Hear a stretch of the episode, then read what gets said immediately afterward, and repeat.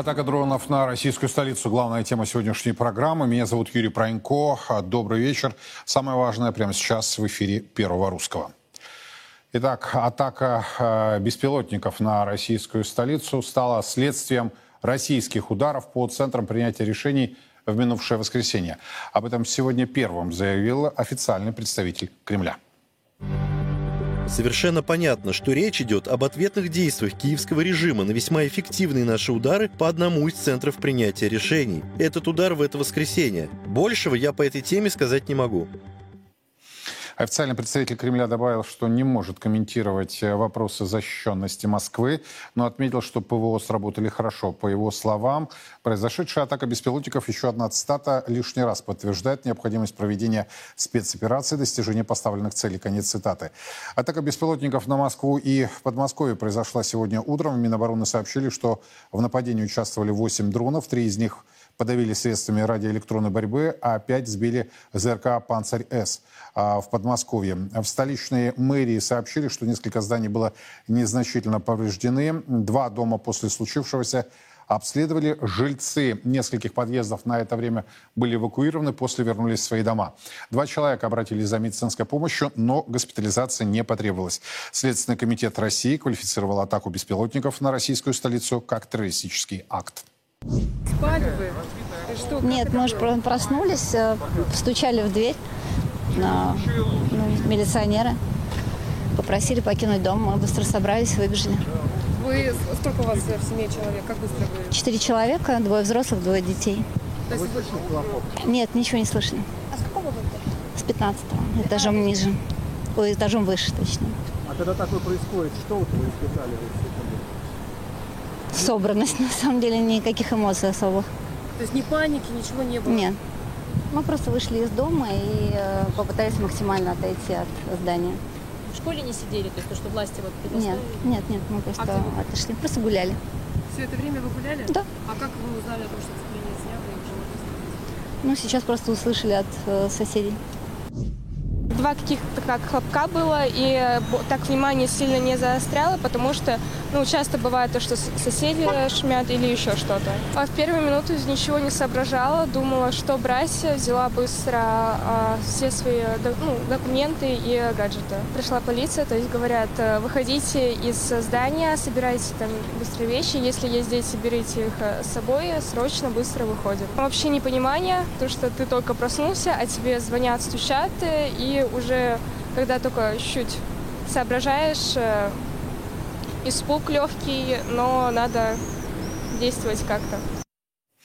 Сегодня же стало известно, что в стенах российского парламента разрабатываются новые законопроекты, которые коснутся съемок места атак и средств противовоздушной обороны. Можно вниз бегать, можно дом переждать. Надо первое, что делать, сообщить по номеру 112, что видел беспилотник, район такой-то, точка такая-то. Это оптимальный вариант для того, чтобы есть. Больше делать ничего не надо. А снимать его на видео не надо? Тем более. А мы сейчас законы, я думаю, сейчас инициируем законы, примем вопрос уголовной ответственности за видеосъемку. Ход специальной военной операции сегодня прокомментировала министр обороны страны Сергей Шойгу. Группировки российских войск продолжают наносить эффективное огневое поражение противнику. Только за этот месяц его потери составили свыше 16 тысяч военнослужащих, 16 самолетов, 5 вертолетов, 466 беспилотных летательных аппаратов, более 400 танков и других боевых бронированных машин, 238 орудий полевой артиллерии и минометов. Кроме того, перехвачено и уничтожено 196 реактивных снарядов «Хаймарс», 16 ракет «Харм» и 29 крылатых ракет большой дальности «Сторм Шэдоу». Несмотря на значительные потери, ВСУ западные кураторы продолжают требовать от киевского режима перейти к широкомасштабным наступательным действиям. Наращиваются поставки Украине техники и вооружения. Мы отслеживаем объемы и пути поставок и при выявлении наносим удары. За последние дни уничтожены крупные склады западного вооружения в Хмельницком, Тернополе и Николаеве. Поражен американский зенитно-ракетный комплекс «Патриот» в Киеве. Военная поддержка Украины лишь затягивает боевые действия, но не может повлиять на исход специальной военной операции. Ну и, собственно, где-то за час до нашего прямого эфира уже свой развернутый комментарий дал глава российского государства. Он, собственно, расставил не только акценты, но и, самое главное, назвал причину сегодняшней атаки беспилотников на российскую столицу. Российские вооруженные силы, которые вынуждены были ответить, Россия вынуждена была ответить на разгазанную украинским режимом войну на Донбассе, вынуждены были ответить мы все началом специальной военной операции, наносят удары по территории Украины, но высокоточным оружием с большой дальностью именно по объектам военной инфраструктуры, либо по складам с боеприпасами, либо ГСМ, используемым для ведения боевых действий. Вот. Мы уже говорили и о возможности нанесения ударов по штабам принятия решения, по центрам принятия решений.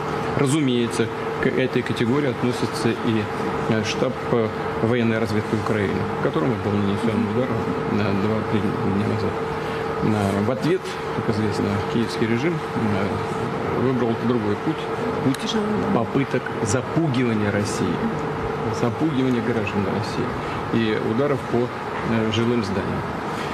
Это, конечно, явный признак террористической деятельности. Ну, во-первых, хочу сказать, что система ПВО Москвы сработала штатно, удовлетворительно. Хотя есть над чем работать. Мы сталкивались с такими же проблемами на аэродроме Хмеймим в Сирии. И просто несопоставима территория самой авиабазы нашей на Хмеймиме и Москвы, огромного европейского мегаполиса. Но в целом понятно, что нужно делать для уплотнения ПВО столицы, и мы будем это делать. Но меня даже не столько это беспокоит, сколько попытки вызвать ответную реакцию России. Видимо, на это рассчитано.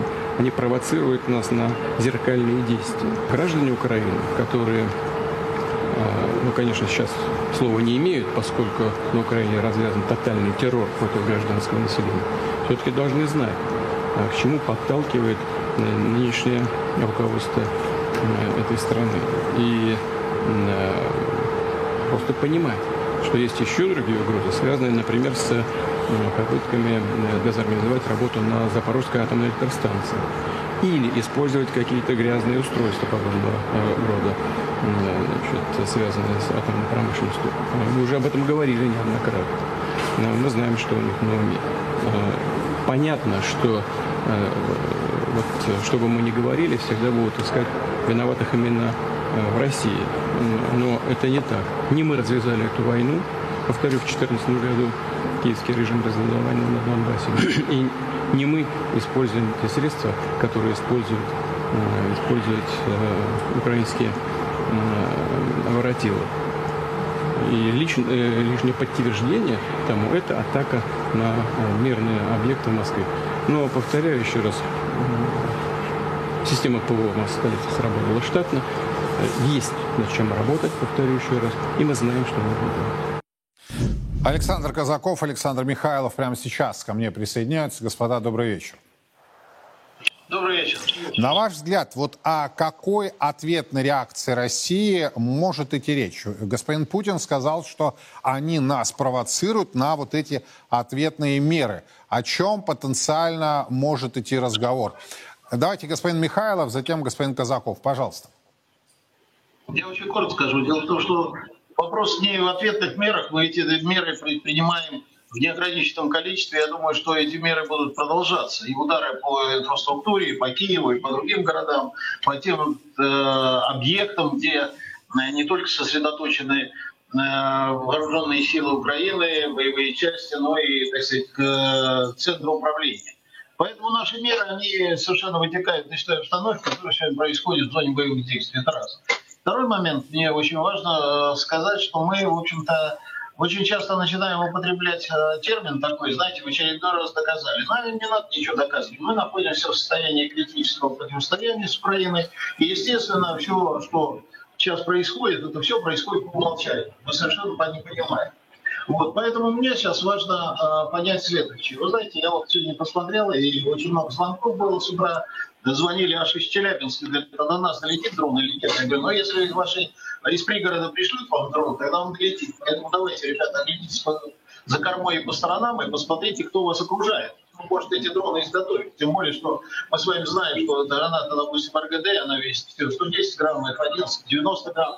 Поэтому даже легкий дрон может до 2 километра дотащить это взрывное устройство и бросить на какой-нибудь объект инфраструктуры, пусть маленький, но тем не менее может нанести ущерб. Но самое главное другое. Вы знаете, вот при всем том, что мы сбили, и ПВО, слава богу, так сказать, у нас достаточно эффективно сработало, но мы должны иметь в виду следующее. Первое. В принципе, Буданов совершенно и те люди, которые эту ситуацию затеяли, они прекрасно понимали, что никакого серьезного ущерба они нанести нам не смогут. Это объективный фактор, то есть они прекрасно понимают, при этом они, наверное, делали поправку все-таки на ПВО. Это раз. Второй момент, совершенно очевидно, что они достигли своей цели, то есть они показали своим украинским, так сказать, гражданам, показали, что они могут чего-то, они даже до Москвы долетят.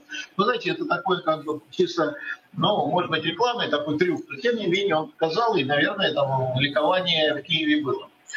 Второй момент совершенно очевидный. Мы должны понимать, что, в общем-то, так сказать, как я уже сказал, несмотря на то, что ПВО сработало достаточно эффективно, мы все-таки должны понимать, что, наверное, эта тема будет продолжаться и будет продолжаться достаточно активно. Тем более, что мы уже знаем, что такие дроны можно изготавливать практически на коленях в сарае. Ну, я имею в виду не такие, небольшой дальности, невысокой грузоподъемности, но тем не менее мы можем это делать. Значит, безусловно, они решили задачу вот каким-то образом ввести в состояние некого шока определенную категорию граждан, которые действительно подвержены вот этим психологическим атакам. Конечно, мы сегодня можем сколько угодно говорить о том, что, так сказать, попасть под действие дрона, наверное, еще менее допустимо, чем вот сосулька на голову упадет.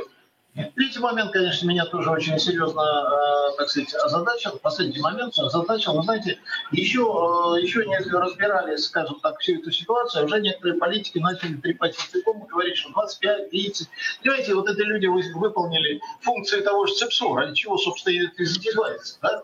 Но мне кажется, совершенно очевидно, надо очень четко фильтровать информацию, которая иногда базируется на каких-то сплетнях. Я понимаю, когда там ну, какой-то персонаж маргинальный, которому чем хуже, тем лучше, может это говорить, но когда я слышу это из уст политиков, я прекрасно понимаю, что степень доверия к ним достаточно выше, чем средств массовой информации, и подобного распространения информации, это как бы опять-таки работает против нас.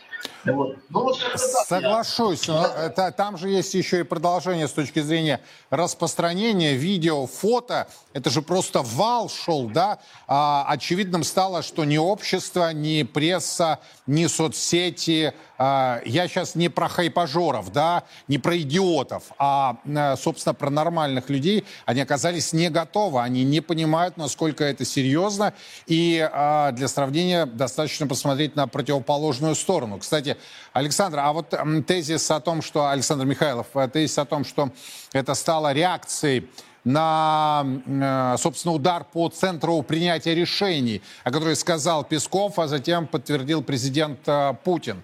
Может ли действительно быть такая реакция? Насколько этот удар может быть существенным для военной разведки ВСУ?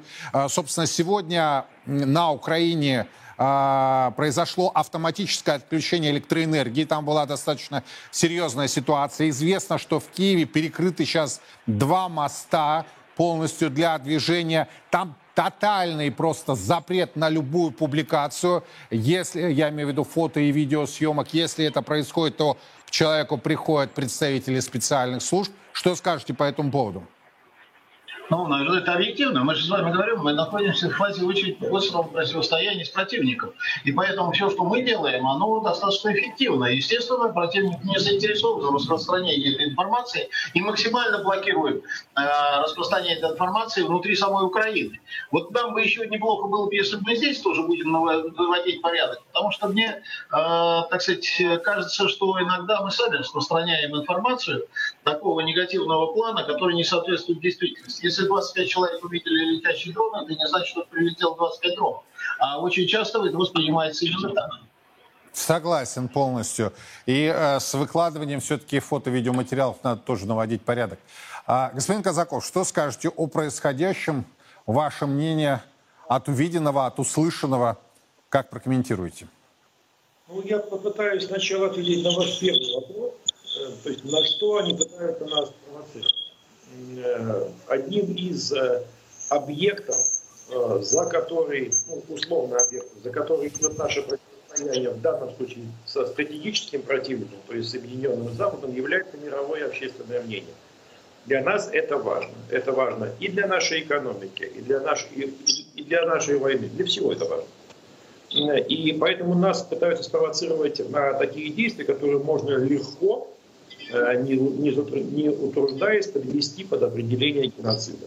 Вот на что нас подвигают. Ковровые бомбардировки, неразборчивые удары тяжелыми ракетами по центру Киева, Харькова, Одессы и так далее. Разрушение памятников культуры. Помните, как у нас эффективно были истерики, когда талибы взорвали скульптуры Будды? Вот они хотят, чтобы мы промахнулись и попали там в Михайловский собор в Киеве. Нас подталкивают на это, прежде всего. Или, уж не приведи Господь, еще использование тактического ядерного оружия. Это для них было бы идеально. Для нас это не решило бы военные задачи, а для них это было бы идеально. Они бы прекрасно подставили нам подножку, еще бы ноги отгрызли для нас.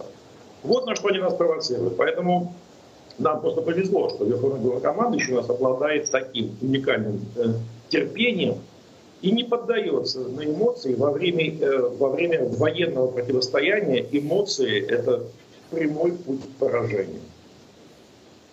Ну а все-таки о каких ответных мерах может идти речь, на ваш взгляд?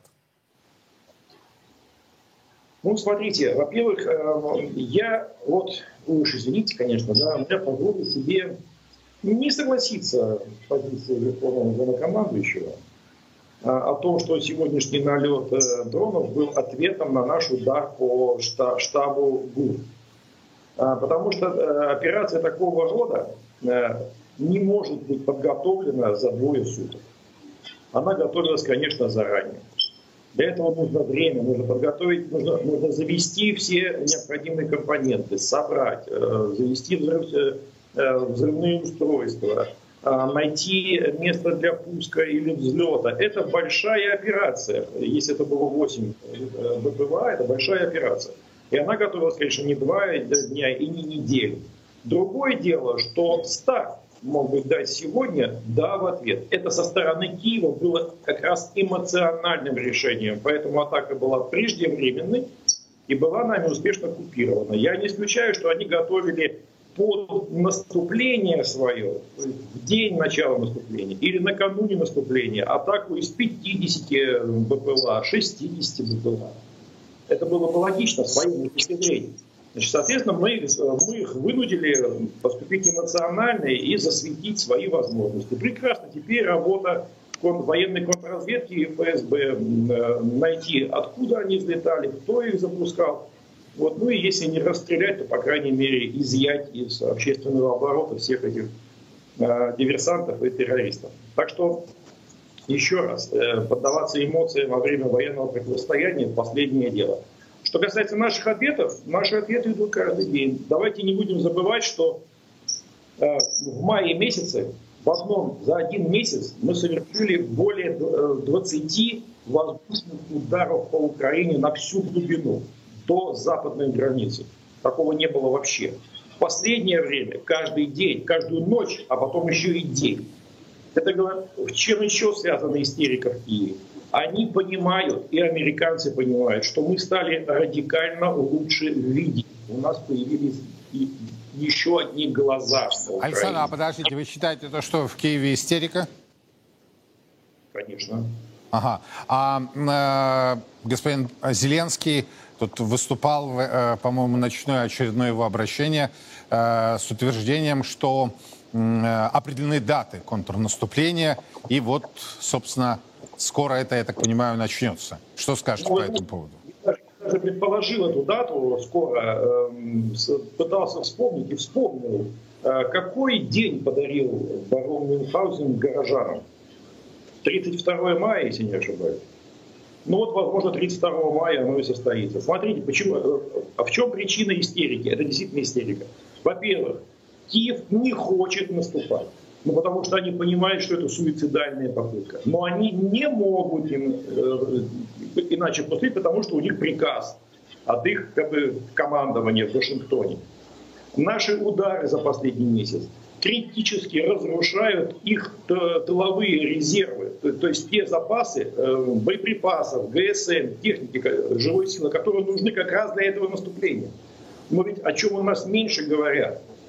Круглые сутки наши планирующие авиабомбы разрушают ближайший тыл на 50 километров за линией фронта.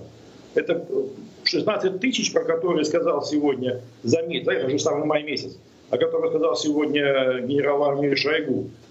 Это только подтвержденно. Мы называем цифры, когда нам вопрос зададут, и мы дадим 16 тысяч фамилий. Это не считая тех, кто до сих пор найти не могут под завалом. Цифра гораздо больше. Вот, потом они сточились в буквальном смысле об Артемовск. Гигантские потери. Киев не хочет наступать и не может не наступать. Вот от чего они основная истерика. Конечно, если теперь уже не если, нашему верховному обманывать людей нельзя, значит это правда. То есть поскольку мы нанесли впервые, начиная, ну не считая первых 2-3 дней в прошлом году, если мы нанесли удар по центру принятия решений, то как бы этот трек можно считать открытым. И это все в Киеве понимают. То есть это называется «спасать, кто может». Причем то, что сегодня Шуридин опубликовал, Влад, если действительно мы достали бункер, углубленный под здание УГУРа, и действительно оттуда 30 скорых помощи и 2 вертолета ушли на Варшаву, понятно, что либо с ранеными, с покойниками, то мы можем предположить количество высших офицеров, не только украинских, но и иностранных, которые там были. Тогда борта бы в сторону больше не уходили. То есть для истерики у Киева есть все основания. И сегодняшняя атака – это то же самое. Вообще, на самом деле, конечно, фальстарт. Это фальстарт, потому что они же говорили, ну, между собой говорили, ну, мы это слышали и видели, что мы устроим там роевую атаку. Ну, хороший герой, да, 8 дронов, ну, какой-то. Вот. То есть они готовились к большему. И вынуждены были сделать это раньше времени, потому что поддались эмоции. Это ах, вы так, но тогда мы вам вот так. Ну и к тому же еще и облажались со своей атакой, по большому счету. Вот у меня еще один вопрос к генералу Михайлову. Александр, мы с вами как-то его уже обсуждали по поводу усиления специальных служб нашей страны. Я общался с вашими коллегами, что называется, за эфиром, за кадром. Есть разные мнения, разные позиции, но, в общем-то, все сходятся во мнении, что эту работу необходимо проводить. И то, о чем вы говорили, по возвращению, что называется, опытных кадров, по новому призыву молодых, образованных и дерзких. Вот, на ваш взгляд, мы не запоздали с этим решением, потому что на кону реально судьба нашей с вами Родины, да, и от эффективной работы специальных служб я очень комплиментарно об этом говорю, но я и не скрываю своего особого отношения к специальным службам нашей страны. Мы не опоздали, мы успеваем, или все-таки мы можем говорить о том, что время потеряно? Вы знаете, мы живем в мире каком-то очень извращенном, и в какой-то... Но когда я служил еще во время правоохранительных органов, на мои коллеги по комитету государственной безопасности были постоянными гостями. Мы очень часто с ним советовали. Знаете, это было нормальное явление.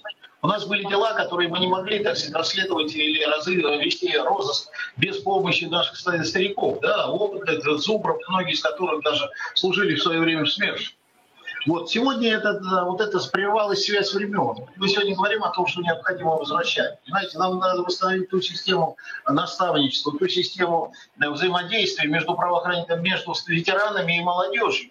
Ведь это самое страшное, понимаете? Дело в том, что мы сегодня прекрасно понимаем, как говорил всегда, как говорил Жуков, что армия командую я и младшие командиры. А я сегодня хочу сказать, что армия сегодня командует не только младшие командиры, но и в известной степени должны помогать этим младшим командирам ветераны вооруженных сил, ветераны специальных служб и правоохранительных органов. Это объективный фактор. Вы понимаете, у нас все-таки большое видится на расстоянии. То, что я вижу сегодня, я прекрасно воспринимаю это как с позиции своего опыта. И у меня есть свои решения на какие-то элементы оперативно-розыскной деятельности. Это очень важно, понимаете? Но когда все это раздвинуто, это совершенно, так сказать, разорвана эта связь, сегодня очень сложно, так сказать, это восстанавливать. Восстанавливать придется, конечно, нам все равно придется восстанавливать. Потом денемся, понимаете? У нас ограниченное количество сотрудников специальных служб, тех же самых пограничников. У нас же четко зафиксированная численность погранвойск. Поэтому, конечно, к этому надо будет возвращаться, тем более, что сейчас разговоры идут о теробороне, но этой теробороной кто-то должен руководить, правильно? Всю жизнь до пограничной, всеми партизанскими отрядами всегда руководили сотрудники НКВД. Ну и плюс еще партийные органы, которые чаще больше мешали, чем помогали. А факт остается фактом. Сегодня нам к этому надо возвращаться. Ну то есть время не упущено? Я думаю, что нет. Я думаю, что нет, потому что, вы знаете, сейчас идет такая как бы селекция, очень многие люди ведь уходят. Очень часто бывает так, что человек уходит из системы не потому, что он дурак, а потому что он уже не может смотреть на ту дурь, с которой приходится сталкиваться. Какие-то нелепые отчеты, какие-то справки, какая-то ерунда, когда на работу времени не остается. Вы знаете, в мое время были ситуации, когда нас тоже так вот грузили всякой ерундой, да, и мы вынуждены были брать больничный лист для того, чтобы встречаться с собственной аудиторией. Понимаете, вот до такого доходило. Вот были такие начальники, которые считали, что ты должен вот сидеть на мягком стуле и ждать, когда тебе позвонят, да?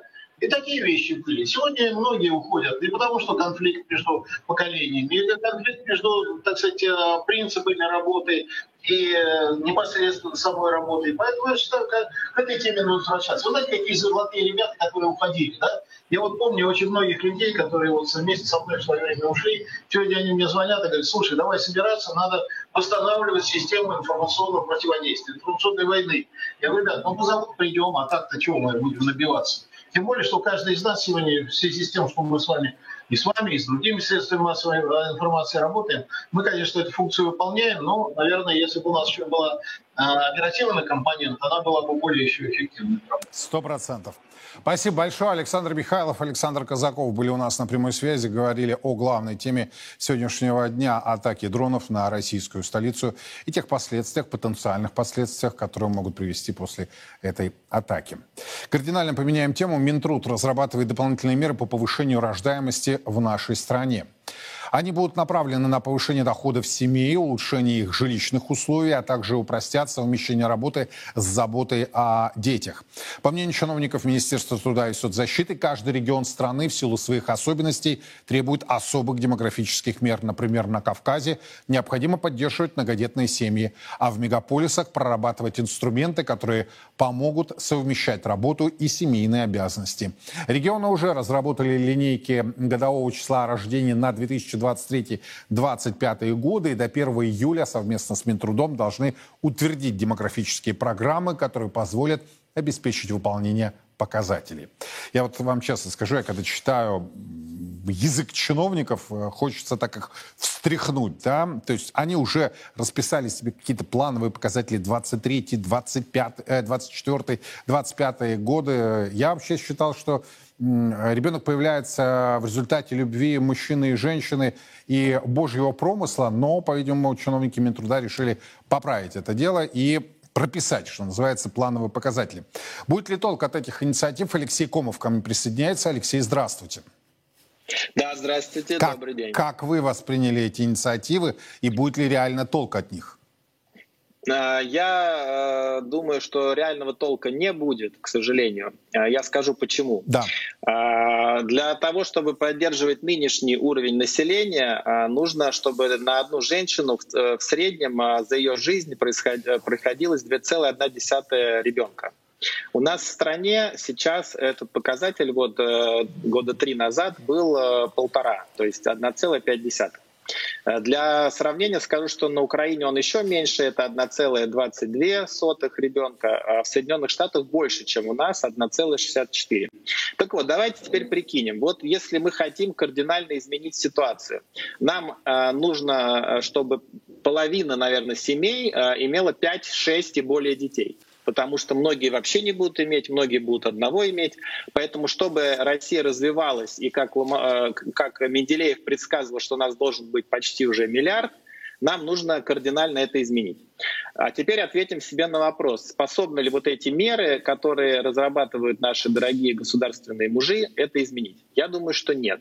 Потому что посмотрим, что они предлагают. Это, конечно, хорошо, и нужно приветствовать любые какие-то попытки помочь. Но, тем не менее, вот смотрите, говорится, что нужно сделать так, чтобы, значит, как можно скорее женщина могла вернуться на работу. Но, извините, если 5-6 детей, это уже полноценная работа. Нужно сделать престижным многодетность, если мы хотим, чтобы люди сами захотели этого. А теперь посмотрим, как у нас с престижностью. Вот в этих же мерах говорится, давайте вот некий соцнайм, да, то есть какие-то обездоленные, там, не знаю, бомжи, неуспешные люди и многодетные, будем им давать какое-нибудь там плохенькое государственное жилье. Но мне кажется, это никак не сподвигнет нормальных людей, ответственных, иметь 5 или 6 детей. Что же их может сподвигнуть? А когда они включают телевизор и в сериале, где уважаемый актер хороший, у него не один ребенок, как сейчас, фоном где-то, а 5-6 детей, и они все успешные и так далее. И нам нужно, чтобы на телевидении... То есть такая пропаганда, да? Пропаганда. Да, это абсолютно. Абсолютно. Должно быть, многодетность должна быть успешной. Это нужно сделать ассоциацию, чтобы у людей была четкая ассоциация, что можно быть успешным, богатым, состоятельным и многодетным. Это должна быть четкая связка, вложена через масс-медиа, кино, Алексей, телевидение, под каждым словом радио. Подписываюсь. Вы знаете, я многодетный отец, но я понял, что ваш норматив я не выполнил, и мне еще надо трудиться и трудиться, потому что показатель 5-6 детей, и это нормальность? Ну, да. Ну, у меня много, может быть, такой просто круг общения. У меня много детей. Вот Леван Васад, друг грузинский дорогой, у него там 8 детей. Вот Фабрис, француз, у него, по-моему, уже 9 детей. Еще там у нас есть Поповы, тоже вот они на семейном образовании, наши коллеги по классическим беседам нашей программы, у них 9 детей. То есть я знаю много, Брайан Браун, президент Всемирного конгресса семей, у него 9 детей. И это успешные люди, ездящие на хороших машинах, живущие в больших красивых домах.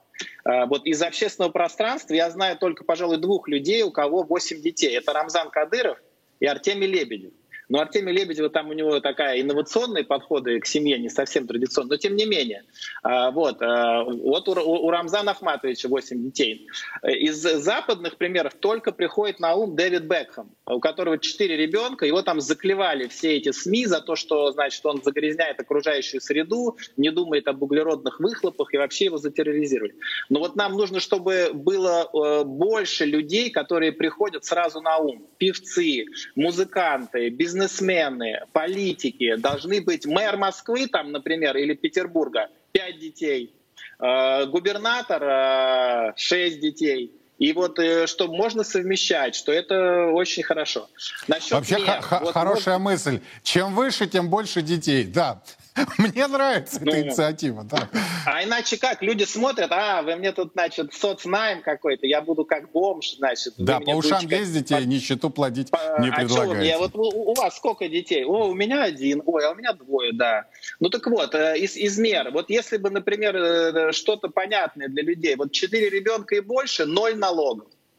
Вот мне не надо ваших выплат, но вы мои, вот то, что я заработал, у меня не вычитайте, а если это важно для страны, мой труд и моей жены, да, то вы мне дайте эти деньги, я их сам потрачу на воспитание будущих граждан, которые будут охранять страну, границы, воевать, работать, изобретать, правильно? Потом дайте земли 1 гектар. Дайте 1 гектар не где-нибудь в тьму таракани без коммуникации, а дайте нормальную возможность. У нас земли больше всех в мире. Она пустая стоит. Ну дайте 1 гектар. У нас американцы, русские деревни, отец Иосиф Глисон, молодец, осваивает. Но вы дайте русским людям нормально 1-2 гектара. Потом ипотека 0%. Дали 100 рублей, 100 рублей вернули, без процентов. И самое главное, не нужно думать, что какими-то яслями, какими-то услугами, что вот кому-то скинуть детей маме и поскорее вернуться делать карьеру. Это кардинально ошибочное, ущербное мышление. Многодетная семья, 6 детей больше — это полноценная работа. Она воспитывает будущих граждан. Поэтому это должно быть окружено почетом, это должно быть престижно, это должно во всех масс-медиа так и представляться, вот, для того, чтобы люди сами захотели. Никакие финансовые выплаты, тем более такие достаточно половинчатые и при всем уважении немного жалкие, не могут сподвигнуть. Вон даже в Дубае и в Швеции, и на Востоке, и на Западе, в богатых странах никакие денежные выплаты ни в Норвегии, нигде не помогают людям рожать много детей. Потому что это хлопоты. Здесь обычно нужна религиозная мотивация. Это люди должны быть верующие, это определенный образ жизни. Нужно сделать это престижным. Вот вы согласны? Давайте Царьград ТВ и начнем. Согласен, спасибо. Алексей Комов был у нас на прямой связи. Вы знаете, я знаю еще один регион. Он не на Северном Кавказе, он далеко на крайнем севере, где тоже с рождаемостью все очень хорошо. Там был отток, но он был связан не с демографией, а с перемещением трудовых ресурсов. И это моя родная республика Саха-Якутия. Вы поймете, куда я сейчас клоню. В стенах российского парламента прозвучало, на мой взгляд, крайне интересное и важное заявление о том, что в стране необоснованно повышаются тарифы на ЖКХ, треть из которых приходится на теплоснабжение. А эта сфера фактически никем не контролируется. Именно к такому выводу пришли аудиторы Счетной палаты. На оплату теплоснабжения приходится 30% всех расходов на коммунальные услуги. Кто работал на земле, те знают, что схему теплоснабжения утверждают муниципалитеты, а тарифы, собственно, утверждают регионы. И вот между этими двумя моментами принятия решений связи никакой нет. И знаете, что еще интересно? Ежегодное утверждение предельных индексов, из которых складываются потом тарифы, они, во-первых, не должны приниматься ежегодно, с этим я тоже согласна. И следующее. Эти предельные индексы, коллеги, внимание, вообще не имеют под собой никакой аналитической основы и оценки о способности российских семей оплачивать ЖКУ. В отсутствие проведения такой оценки мы вообще должны ставить вопрос, исходя из выводов аудиторов, а за что люди платят довольно серьезные деньги? И вообще, как эта плата соотносится, соразмерна ли она тем услугам, которые люди получают? Мне всегда нравился вопрос, за что мы платим. А уж когда я оплачиваю коммунальные услуги, у меня этот вопрос дважды возникает. Депутат Государственной Думы России, бывший мэр Якутска Сардана Авксентьева. Прямо сейчас ко мне присоединяется. Сардана, рад видеть. Добрый вечер. Добрый вечер. Вот мне эта ситуация напоминает, знаете, мысль художника. Я так вижу. Это вот про чиновников, да? Но вот они так видят и устанавливают такие тарифы. Тут еще очень пагубная история, когда говорят, что всегда так было, мы всегда так делаем. Да? Вот. Ну, надо менять подходы. И в этом смысле документ, который нам представили аудиторы Счетной палаты, исключительно любопытный, интересный и практически полезный. Но начнем с того, что, конечно, вот в марте посчитали весь рынок платных услуг, которые были оказаны людям в нашей стране, и 293 миллиарда рублей.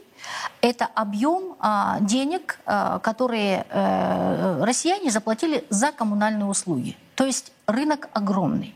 И когда начинаем разбирать в деталях, меня всегда тарифы эти очень интересовали, но мы, северяне, мы понимаем, что тепло это как бы, ну, конечно, само по себе дорогая вещь, но тем не менее, настолько ли дорогая? И когда начинаем разбирать это все на детальки, то получается интересная картина. Ну, во-первых, схема теплоснабжения утверждаются муниципалитетами, тарифы утверждаются на региональном уровне, значит, исходя из предельных индексов, которые устанавливает правительство. А предельные индексы как устанавливаются? И вот аудиторы делают очень серьезный вывод, и это подсказка нам всем и руководству к действию, о том, что нет единой методики, которая могла бы посчитать, а каким должен быть этот предельный индекс. Ну что такое предельный индекс? Это максимум, который должны платить люди. Исходя из чего он? А методики нет. И поэтому на сегодняшний день непонятно, в состоянии ли люди действительно все вот платить вот такой... То есть, получается, буквально в смысле с потолка? не буду бросаться такими словами, но, скажем так, весьма умозрительно. Далее. Это почти то же самое. Далее. Смотрите, есть такие интересные нововведения у нас, это как концессионные соглашения. Так. Да? То есть некой коммерческой организации передается какая-то инфраструктура, будь то там сети теплоснабжения, горячего, холодного водоснабжения. Значит, человек принимает на себя обязательство, что он будет модернизировать эти сети и, значит, заниматься операционной деятельностью и взимать плату. То есть когда мы с вами платим концессионеру вот за оказанные услуги, то эти денежки – это как бы его операционный доход. И вот аудиторы на примере Волгограда, где было заключено конституционное соглашение, значит, на 30 лет, посчитали. Ничего себе, там. Ну да, там такие сроки обычно, от 15. Да. Угу. Концессионер обещал, значит, 29,6, ну практически 30 миллиардов рублей вложить в обновление сетей. И за первые 3 года обязались внести 6,5 почти миллиардов рублей на обновление всех этих сетей. При этом выручка, ну, от операционной деятельности составляла 2 миллиарда в год. И очевидно, что никаких инвестиций в сети вложено не было. То есть это вот просто собирали обман. Деньги. Опять-таки, по вашему принципу, не будем бросаться лозунгами, да? Это обман. Скажем так, недостаточно просчитанные инвестиционные вложения концессионера при заключении соглашения. Вот что значит, человек работает в стенах российского парламента. Да понимаете? Нет, просто... Вот, будучи мэром Якутска, долбануло бы так, что мало никому не показалось. Но теперь парламентарий. Да, цена слова, она всегда... Имеет значение. Имеет значение. Я не могу разбрасываться словами, обвинять кого-то в уголовном преступлении. Хорошо, но мы строго по факту идем. На 30 лет. Инвестиции в ближайшие 3 года. Они же брали на себе это обязательство? 6,5 миллиардов. Да. Кэш, получаемый в год, 2 миллиарда. Да. А потом мы вспоминаем историю про Волгоград, которую мы показывали, кстати, где, простите за подробность, потоки фекалий шли по улицам города. Но мы с вами говорим о теплоснабжении. Опять же, надо быть очень точным. Опытный политик. Не опытный политик, а человек, который работал на земле. Я как мэр самого большого города на вечной мерзлоте, понимаю, хорошо, что тогда это разные вещи. Слажу, расставим акценты. Тариф и оплата теплоснабжения – это одно, фекалии – это другое. Я правильно понимаю? Конечно, канализация другое. Да. Вот, смотрите, дальше интересный очень момент, на который всем нам необходимо обратить внимание, и всем, кто меня слышит, и кто принимает решение, что 36% в тарифе на теплоснабжение, 36% это стоимость закупаемого топлива с его транспортировкой. А дальше интересно. На уголь и нефтетопливо нет никаких регулирующих норм на закупку. То есть вообще? Как? Ну, это опять по газу еще есть, газ держится, да. А вот по углю и нефтетопливу государство не регулирует. И поэтому как купили, так купили, и это все закладывается в тариф. И обратите внимание, 36% в тарифе на тепло. С этим тоже надо разбираться? Я считаю, что надо. Следующее. Значит, государство ежегодно тратит огромные деньги, и федеральный бюджет, и региональные бюджеты, на теплоснабжение, на устойчивое теплоснабжение, на покрытие части расходов населения. Мы северная страна. Да, мы понимаем это все, но при этом, оказывается, у нас нет кода бюджетной классификации, по которому можно отследить, сколько конкретно ушло на теплоснабжение. И какие мероприятия по теплоснабжению. Почему это важно? Это важно для того, чтобы учитывать эффективность. Да, то есть мы вот потратили деньги бюджетные, государственные деньги, наши с вами деньги мы потратили. На что? Какой эффект от этого мы получили? Следующая история, и она тоже такая очень серьезная. Нет федерального органа исполнительной власти, который координирует деятельность всех в области государственной политики вот, в части теплоснабжения. Никто за это не отвечает. И следующее. Мы все говорим, мы все понимаем, и все каждый день, выходя на улицу, видим крайне изношенные сети, в том числе теплоснабжение, и говорим о том, что изношено, но при этом у всех ведомств разные данные по физическому износу. У Минстроя они свои, у Минэнерго они свои, и в результате, значит, нет единой базы данных, чтобы вот понять, насколько вообще ситуация плоха. Я вспоминаю Татьяну Голикову, когда она занимала пост главы счетной палаты. Россия, она была очень категоричной и говорила про амортизацию основных фондов, которая достигла критического уровня. Вот критически. На этом уровне мы сейчас и находимся, но стоило бы понимать, потому что тем более есть у правительства планы вложить очень серьезные деньги в модернизацию инфраструктуры, но как бы давайте поймем сначала, что мы имеем, насколько все плохо. И здесь нужно сказать еще, но это тема для другого большого разговора, если будет интерес у ваших зрителей и у редакции, готовы поговорить об избыточной генерирующей мощности. То Если есть, коротко и просто, о чем идет речь, чтобы люди понимали. На примере Якутска, моего родного. Значит, построили новую современную ГРЭС, которая вырабатывает мощности больше, чем требуется городу Якутску. И тогда начинается перевод всех котельных, маленьких городских, всех котельных на ГРЭС. Но при этом он все равно работает, он все равно затраты несет, мощности много, она не реализуется, и вся избыточная мощность, она куда девается? Расходы на... А это себестоимость? Расходы на генерацию избыточной мощности куда деваются? И когда я посмотрела нынче программу, и посмотрела прям по всем регионам, эта проблема присутствует везде, и она имеет отношение к тарифообразованию. То есть это не исключение, это правило. Тарифообразования. И поэтому, конечно, там даны очень конкретные поручения и правительству, и отраслевым министерствам, в частности, об исправлении этой ситуации. Но я буду вам докладывать, как там продвигаются дела. Очень, очень важно. Потому что важно не просто понять, важно разобраться и прийти к тому, чтобы мы, простите за откровенность, меньше платили. Да? Вот переплачивать за то, что была ошибка допущена при проектировании, мощности были заложены, которые не потребляет город, но это странная ситуация. А я думаю, что это осознанная ситуация. Конечно. И потом там еще один интересный момент, что при генерации электричества вырабатывается и тепло, да? То есть как бы получается, мы отдельно платим за электричество, отдельно платим за тепло, а генерация происходит, она как бы из одних случаев. Вы знаете, мне есть что там продолжить, да? Но я хочу услышать, как будет развиваться и какие ответы они вам дадут. Потому что вот про эту вилку и про вот этот якобы бесхозный пол и знают в узких кругах очень широко. И вот хотелось бы понять, сможем мы наконец-то навести в этом деле порядок или не сможем. Это знаете, как и с газоснабжением. Вроде как кулаком не то, что единожды, там многоразово стучали, но все прекрасно понимают, что да, есть большая корпорация, навели порядок на внешнем контуре, а вот на внутреннем там очень интересно все.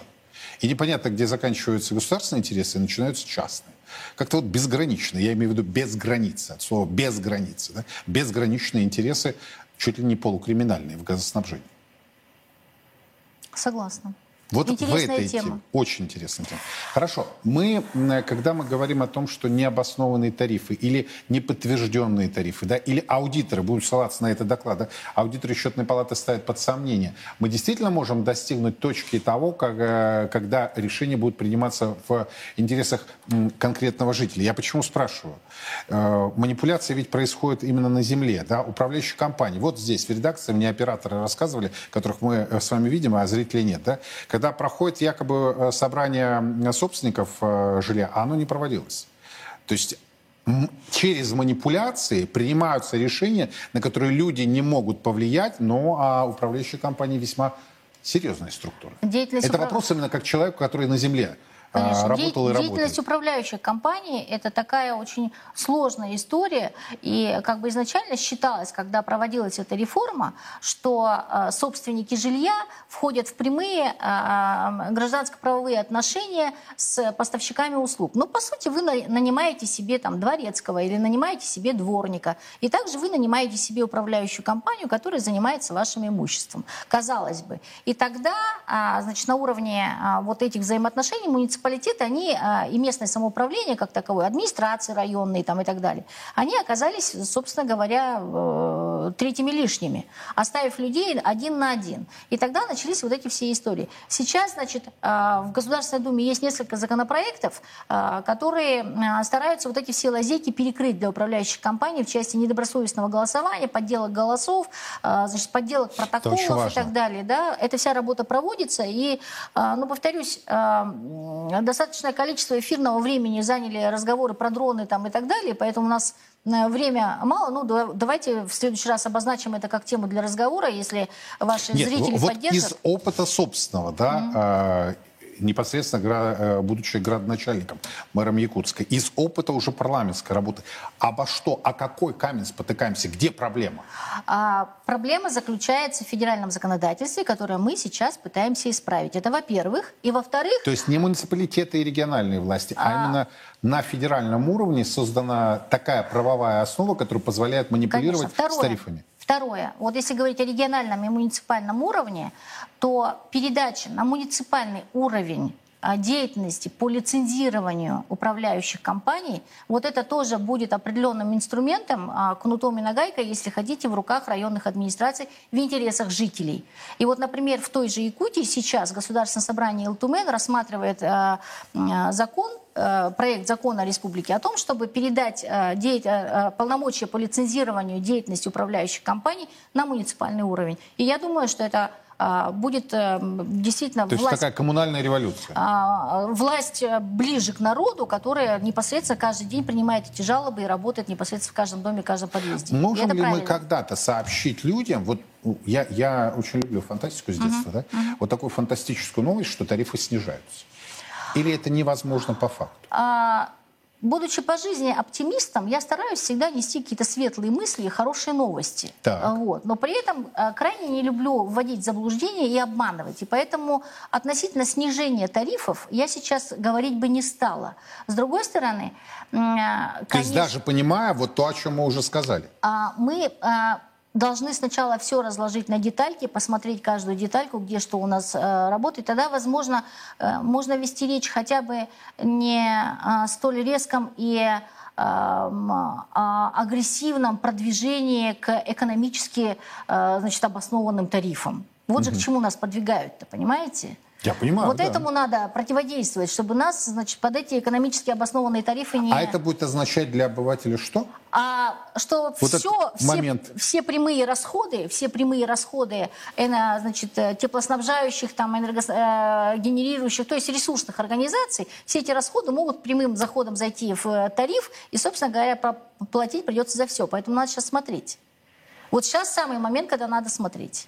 То есть еще этот момент не упущен? Нет. Я думаю, что мы его еще не упустили. Но лоббисты, которые добиваются, они настырны в своем стремлении. Но здесь вот вы упомянули, например, газоснабжение, да, перевод на газ. Да, вот сейчас вот перевод на газ, это же что? По газу же ведь тоже у нас есть избыточные объемы, конечно, которые нужно пристроить, и нужно пристроить их в руки людям для того, чтобы этот газ впустую не пропадал, а люди за него платили. По электричеству то же самое. Сейчас вот... Сардана, я даже не намекал, я открытым текстом об этом говорил. Вот. Я это имел в виду, конечно. Вот, поэтому, конечно, сейчас самый момент, когда нужно это решить. Все эти вопросы нужно снять. Действительно ли предельные индексы, устанавливаемые правительством для того, чтобы были какие-то обоснованные тарифы, соответствуют вообще тому, что люди могут платить. Дальше идет вопрос частичной компенсации расходов населения за то, что они платят за тепло. Да? Это есть широко такая история. Причем в Москве размер чуть больше, в других регионах чуть меньше. Ну, как бы, кто что может, как говорится. Да? Поэтому... Если у вас там расходы больше 22%, то государство обязано вам выделять субсидию на эти ваши расходы. А в Москве, например, это 10%. А в остальных регионах там 22%. Ну, где-то там в регионах разница. Поэтому, конечно, это прямой вопрос и имеет прямое отношение к кошельку каждого жителя России. Я обещаю, что мы обязательно встретимся. Ситуация же, она в подвижном состоянии находится. Конечно. И мы с Сарданой Авксентьевой тогда договоримся здесь, при вас, вы свидетели, что будем предметно разбирать, потому что это действительно касается нашего с вами кошелька. То есть касается каждого из нас. Я не знаю, как вы, но я, когда оплачиваю ежемесячно эти суммы, получаемые, да, у меня периодически глаза мои округляются. И вроде как рост-то цен никто не объявлял, тарифов, да? А вот оно как-то вот так ползет.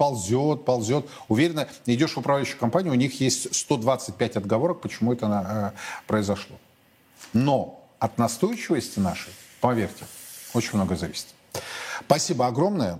Договорились, будем дальше встречаться. Спасибо. Депутат Госдумы России Сардана Авксентьева здесь сейчас. И, завершая программу, приближается 1 июня.